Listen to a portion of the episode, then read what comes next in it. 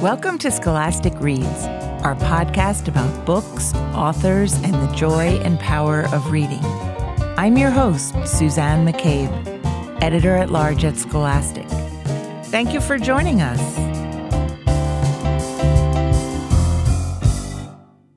This week, we're kicking off Women's History Month with debut novelist Aida Salazar and her stunning book for 8 to 12 year olds, The Moon Within. The novel is a modern day Are You There, God? It's Me, Margaret. Set in Oakland, California, it's steeped in the culture and traditions of the Mexica, indigenous people of Mexico. The story introduces us to Celi Rivera. Like every 11 year old, she has questions. Questions about her changing body, her first crush, and her best friend's exploration of gender fluidity. But most of all, Celi has questions about her mother's insistence that she have a moon ceremony when her first period arrives, an ancestral Mexica ritual that Mima and their community have reclaimed and that Celi does not want to participate in. Today, Aida and her editor, Nick Thomas, join us to discuss why this lyrical coming of age own voices story is a must read for everyone. First, here's Aida. Hi, Aida. Welcome to the program. Thank you so much for having me. Well, thank you for being here. We're so happy to have you. First, tell us about The Moon Within. The Moon Within is about 11 year old Celi Rivera, who is on the cusp of adolescence, and she is questioning all sorts of things her body, her, her friends, gender fluidity, um, her first crush on a boy. And she's also a secret keeper. She likes to keep things pretty private. And her mother wants to give her a moon ceremony when her period comes, which mortifies her to no end. And Celi and her best friend happen to like the same boy, but for different reasons. And things get a little bit muddy when the boy that they try to befriend is a bigot to her best friend. And so Celi has to figure out where her loyalties lie. And so she looks to her community, to the universe, and, and inside herself to try to figure out who she wants to be. Like every adolescence, it's a painful, painful process. yeah. Could you read an excerpt for us? This is the first piece, the opening piece. It's called My Locket. There is a locket in my heart that holds all of the questions that do cartwheels in my mind and gurgle up to the top of my brain like root beer fizz. Questions that my journal doesn't keep so that my little brother Juju or other snoops don't read them. Questions that Mima knows how to answer, but I'm too embarrassed to ask her because they might seem stupid or gross or wrong. Like, why have my armpits begun to smell? Or how big will my breast grow? or when exactly will my period come? I flush bright red right through my amber skin just thinking about it. It was so long ago that Mima was 11. Maybe she wouldn't remember what it's like. Maybe she'll make me talk about it a lot. Maybe wind herself into a lecture about the beauty of women's bodies that I don't want to hear from her sometimes cactus lips. Maybe she'll think I'm delirious and say, Celi, are you running a fever? while she kisses my forehead. My locket also keeps secrets. Secrets tangle in the shyness of my tongue when I try to tell them to my best friend Magda. Instead, my locket holds quiet my crush on Ivan, who is one year older than me and who can do a backflip better than the other boys in his capoeira class. Or the wish that Aurora, my friend, would just go away and not have a crush on him, too. Or how often I sneak the tablet from my parents when I'm supposed to be practicing music or dancing. Though I've never seen it, I know my locket is there. It keeps my questions, my secrets, warm, unanswered, and safe. Oh, so lovely, Aida. There's so much richness to this story. I almost don't know where to begin. But could you talk about the moon ceremony and the ancestral origins, and also how music and dance play a role in the Chicana culture, mm-hmm. how it all comes together? Sure. So, a moon ceremony is a traditional series of rituals that happens for a girl's coming of age. My particular perspective comes from the Mexica tradition, which usually happens right around the girl's after the girl's first menstruation. And so in the ceremony there are different rituals that take place. There's a cleansing ceremony, there is a, a flower crowning ceremony, there is a blood giving ceremony. Each ritual represents a different metaphor in some ways. The flower crowning ritual represents the girl's blossoming. And so Xochitl is also a symbol of poetry. And it, it was just a beautiful representation of what happens in, in nature to a seed, right? It eventually blossoms. And then the cleansing ritual, there's always water. Water is life. And so we cleanse the child and, and kind of of all negativity. And then we open up a new path for them through through the cleansing. And the blood giving ritual is, is something that's kind of intense. You know, women would often in the Americas would retire to a moon hut. And in their hut, they would dig holes into the ground and they would bleed literally right into the earth.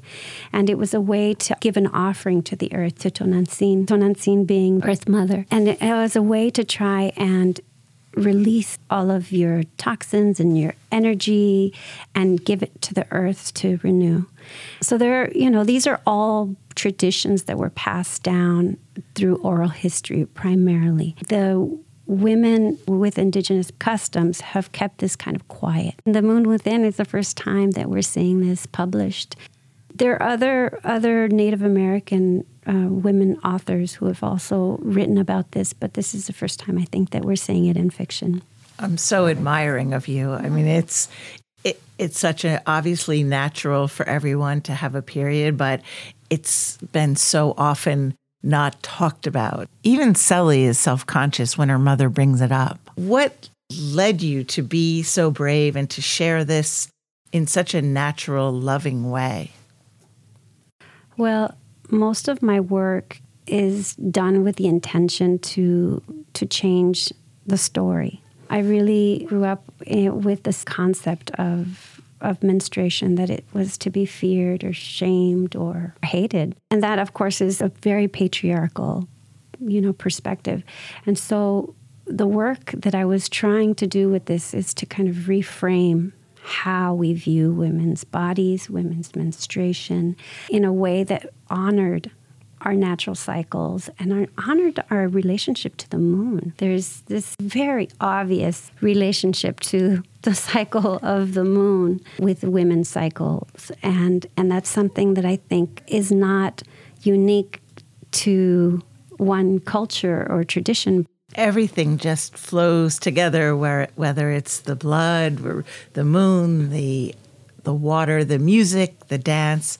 It's all just this beating hum of humanity. And I love how you wove all of that together. Oh well, I yes, the the music is is a really was a really kind of important element for me to to include.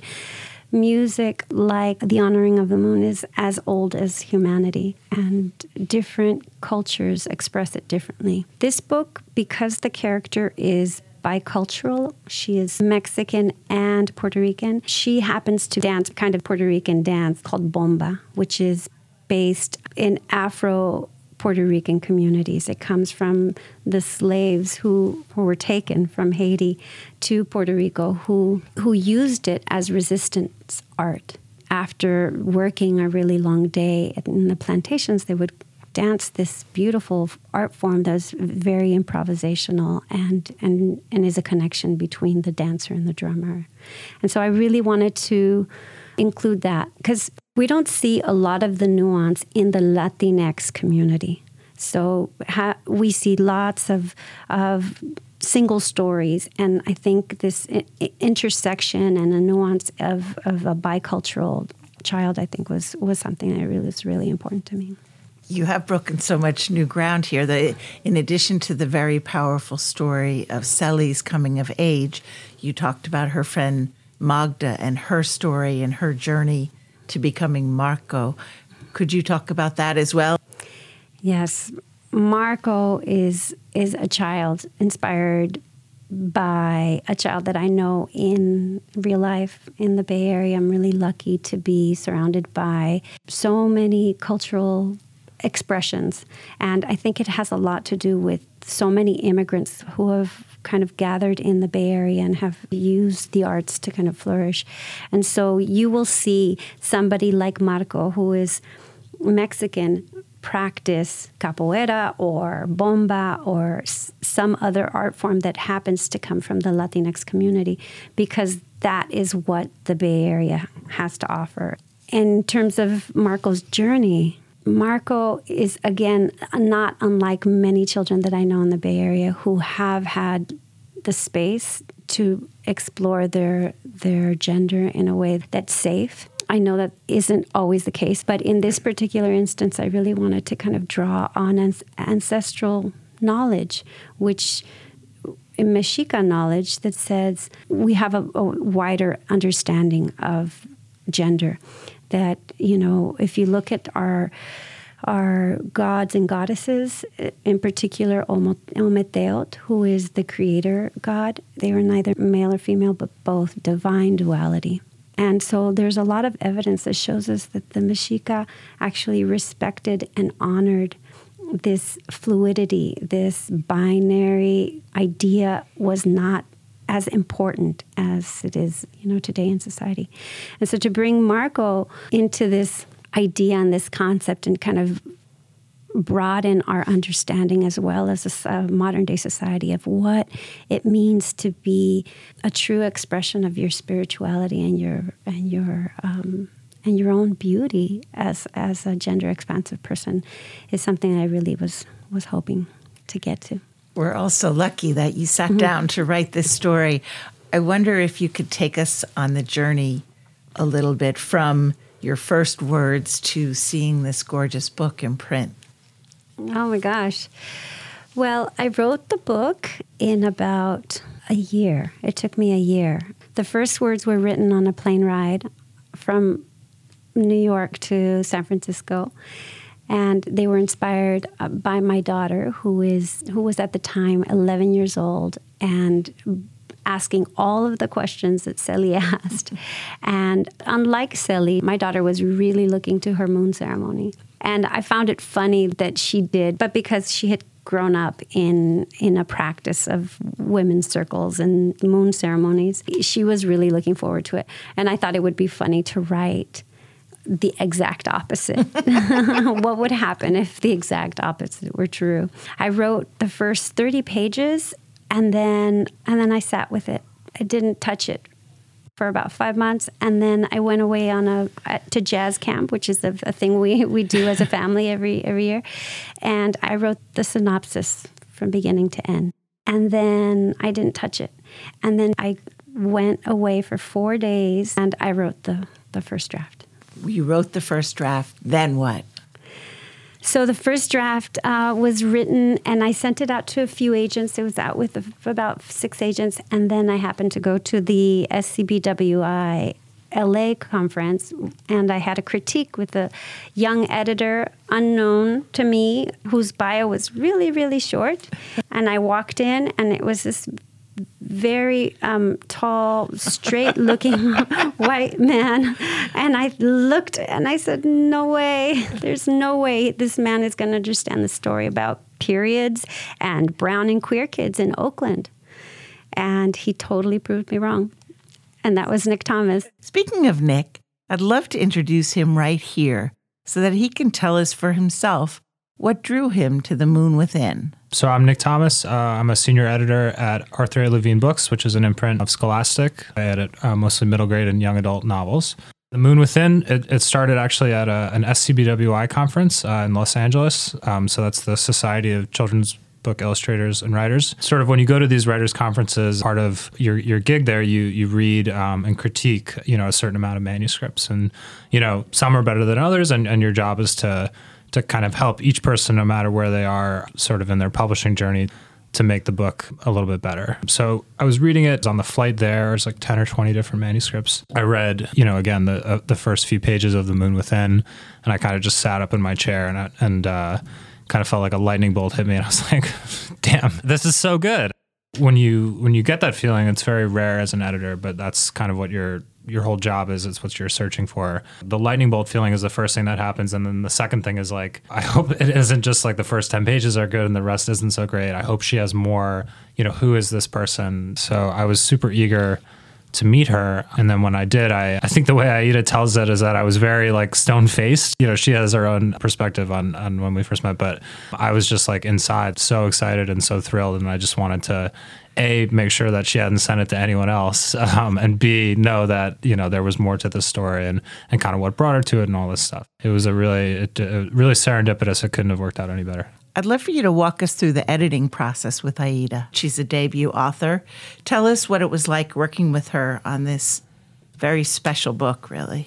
It, it really was a dream. Um, Aida is is phenomenal at revising, at taking feedback. Once she had written like kind of a full manuscript, you know, I, I, like to write letters and, and, sort of combine that with phone calls. And, you know, if, if we have the chance to meet in person, you know, you start with bigger, more macro changes to the story and deepening it and, and honing it. And then you kind of move to, to more line by line levels, which was especially cool with this book because she's such a beautiful poet and it is a novel in verse. You know, along the way, we worked with a, a ton of different sensitivity readers, a ton of different, like, sort of historical experts on Mexica traditions for the LGBTQ content here. That was a really wonderful process. I always feel like that leads to a better book. And I think that really paid dividends in the final story.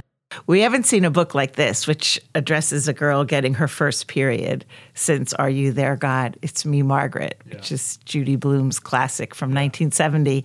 What was it like for you to navigate this terrain? I get that question a lot, actually. But, you know, I'm a, a, person in this world. To me, half the world goes through this process. This is a book for everyone. It's certainly needed for, for female readers out there, but it's needed for everyone beyond that. That was really exciting for me. And I wish I had this book when I was nine or 10 or, you know, 28. What do you hope readers will take away from The Moon Within? For girls, women, people who menstruate, particularly Latinx kids out there, that they see themselves in this book. But I think that for just every kid out there, that they fall in love with this one girl and her family and, and her friends and this whole community, and that they see the universal through the specific, which Aida has so masterfully created here. Aida, we're hoping that every child can see themselves in a book, and you've gone a long way towards bringing this culture to life. I wondered when was the first time you saw yourself in a book? Wow. Well, I fell in love with books when I was in the fifth grade.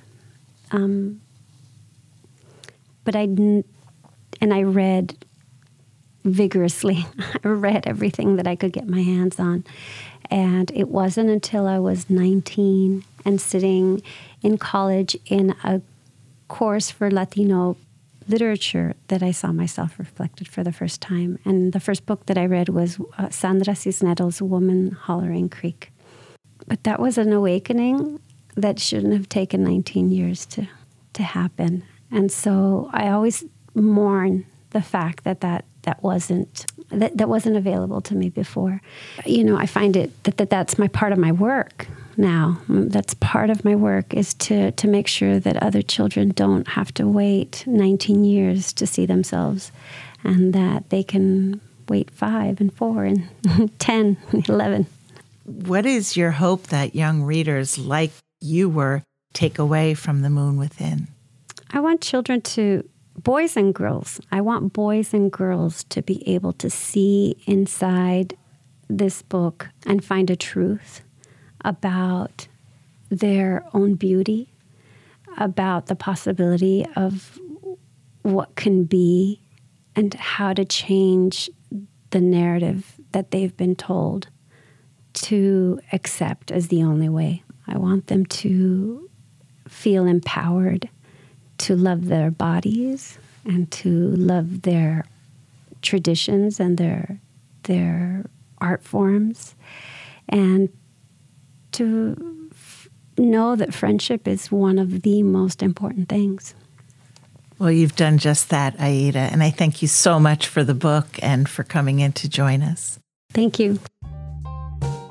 Thanks so much again to Aida Salazar and Nick Thomas for joining me. And thank you for listening. To learn more about The Moon Within, check the show notes or go to scholasticreads.com. Don't miss an episode of Scholastic Reads. Find us and subscribe wherever you get your podcasts, and each episode will automatically be delivered to your phone. Special thanks to producer Emily Morrow, associate producer Mackenzie Cutrazula, sound engineer Daniel Jordan, and music composer Lucas Elliott Eberl. I'm Suzanne McCabe. We look forward to sharing more scholastic reads next time.